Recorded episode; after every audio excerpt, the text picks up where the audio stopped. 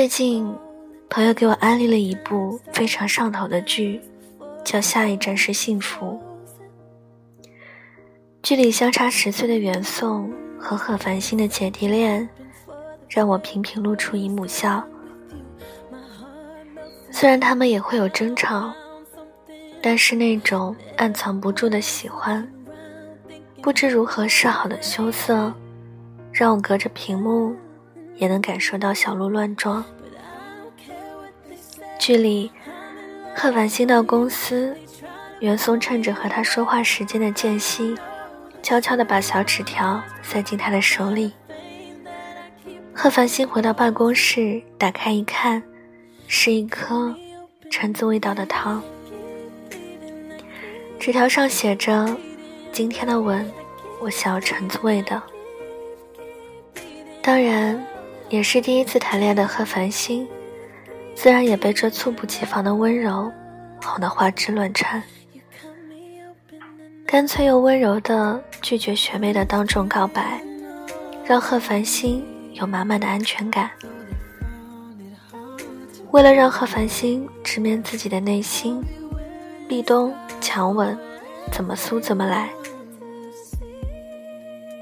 先用恰到好处的威胁让贺繁星就范，再用温柔的摸头式安抚，体谅贺繁星不想被别人知道的顾虑，提前在上班的路上送他喜欢的花，担心贺繁星晒得太热，用手给他挡太阳。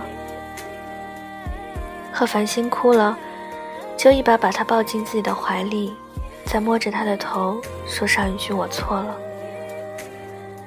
这些暗戳戳的小甜蜜，全都是他爱你的证据，让你不禁惊呼，姐弟恋真的太甜了，好想要一只袁松这样的小奶狗，谈一场甜甜的姐弟恋。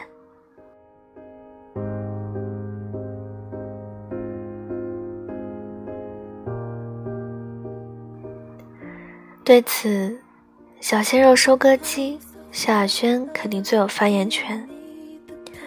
上周萧亚轩和自己的小男友黄浩参加了吐槽大会，简直是大型的撒狗粮现场。黄浩看女友的每个眼神，每个小动作都充满了宠溺，时不时观察女朋友的感受，温柔又贴心。虽然年纪比女友小了十六岁，但黄浩并不在意，对他来说相爱就够了。最后黄浩说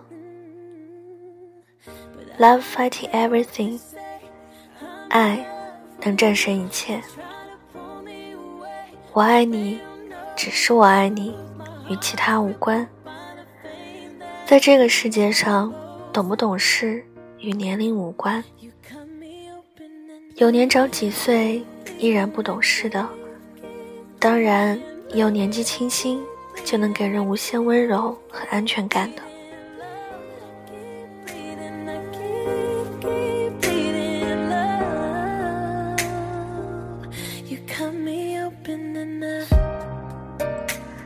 朋友 Lily 在谈一场姐弟恋，他们刚在一起的时候，我们都有点不可思议。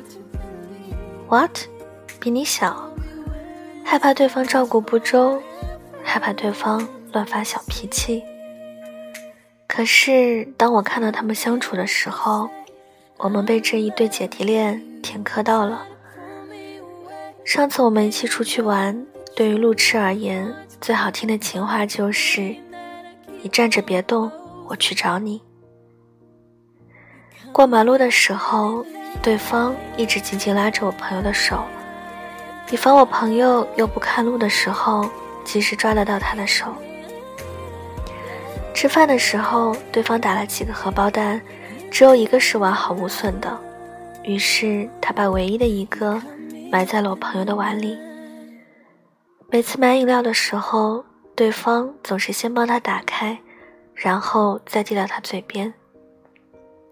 还有一次去电影院，他们两个人买了一桶爆米花，在观影期间，两个人同时拿到了一个爆米花，对方就把爆米花送进我朋友嘴里。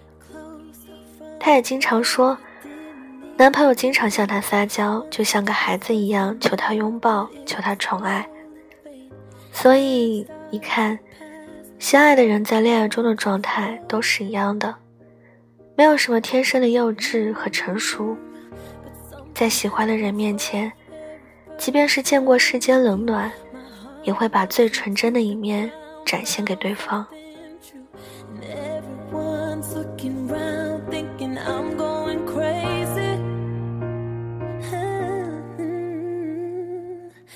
年少的时候喜欢一个人，总是热切而大胆的。随着年龄的增长，我们渐渐变得胆怯，也充满了顾虑。自己年龄大了怎么办？对方工资不够高怎么办？双方父母不同意怎么办？从几何时，爱一个人的天平上装满了衡量与得失，爱情却变得无足轻重起来。但无数鲜活的例子告诉我们，能够维系一段关系的不是利弊得失，不是物质条件，而是爱。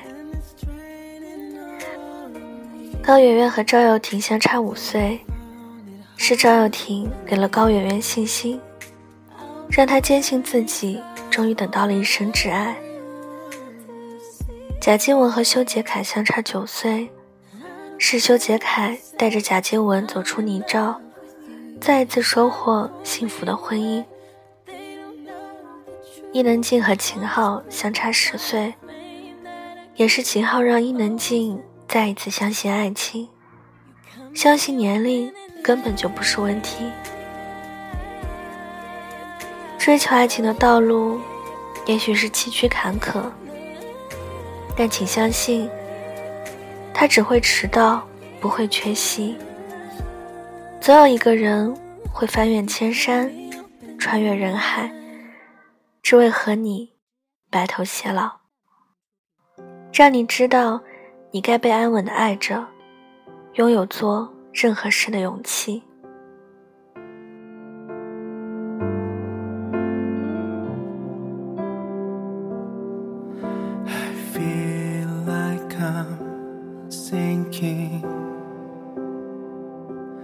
Cause you're special, cause you're amazing. Before I fall in time, oh please hold my hand. Don't go.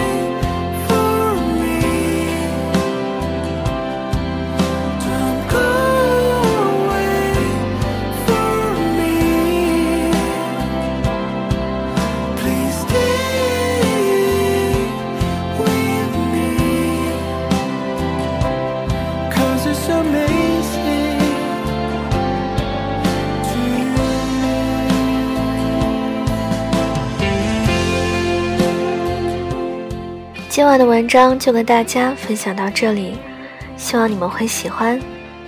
大家听完之后可以点个赞，再转发到朋友圈或者是微博上，让更多的人收听到我的节目。想要投稿给我的听友们，可以在荔枝上私信我，或者是加我的微信转发给我。小唐的 Q Q 群是二九一六五七七四零，欢迎条块加入。喜欢我节目的朋友也可以给我点点关注，送上小荔枝打赏我。感谢各位的收听，祝各位晚安，好梦。